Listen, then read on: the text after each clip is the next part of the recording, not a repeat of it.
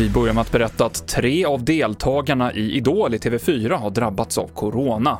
Mer om hur det här kommer påverka kvällens program och sångnummer är i nuläget oklart, men mer om det här finns på TV4 Play. Norges kung Harald har blivit inlagd på Rikshospitalet i Oslo nu under morgonen. Hovet säger att det beror på att kungen hade tungt att andas, men att corona är uteslutet. Det rapporterar VG.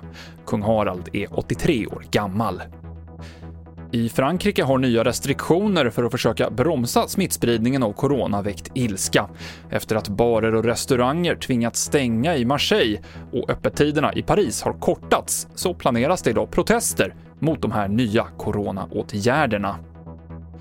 Och tusentals personer har ställt sig i digital kö för att anmäla sig till höstens högskoleprov. Men det går att på ett enkelt sätt fuska sig före i kön. Det här rapporterar bland andra DN. Det har ju varit många turer kring höstens högskoleprov och det är bara personer som i nuläget saknar ett giltigt resultat som får skrivare. TV4-nyheterna med Mikael Klintevall.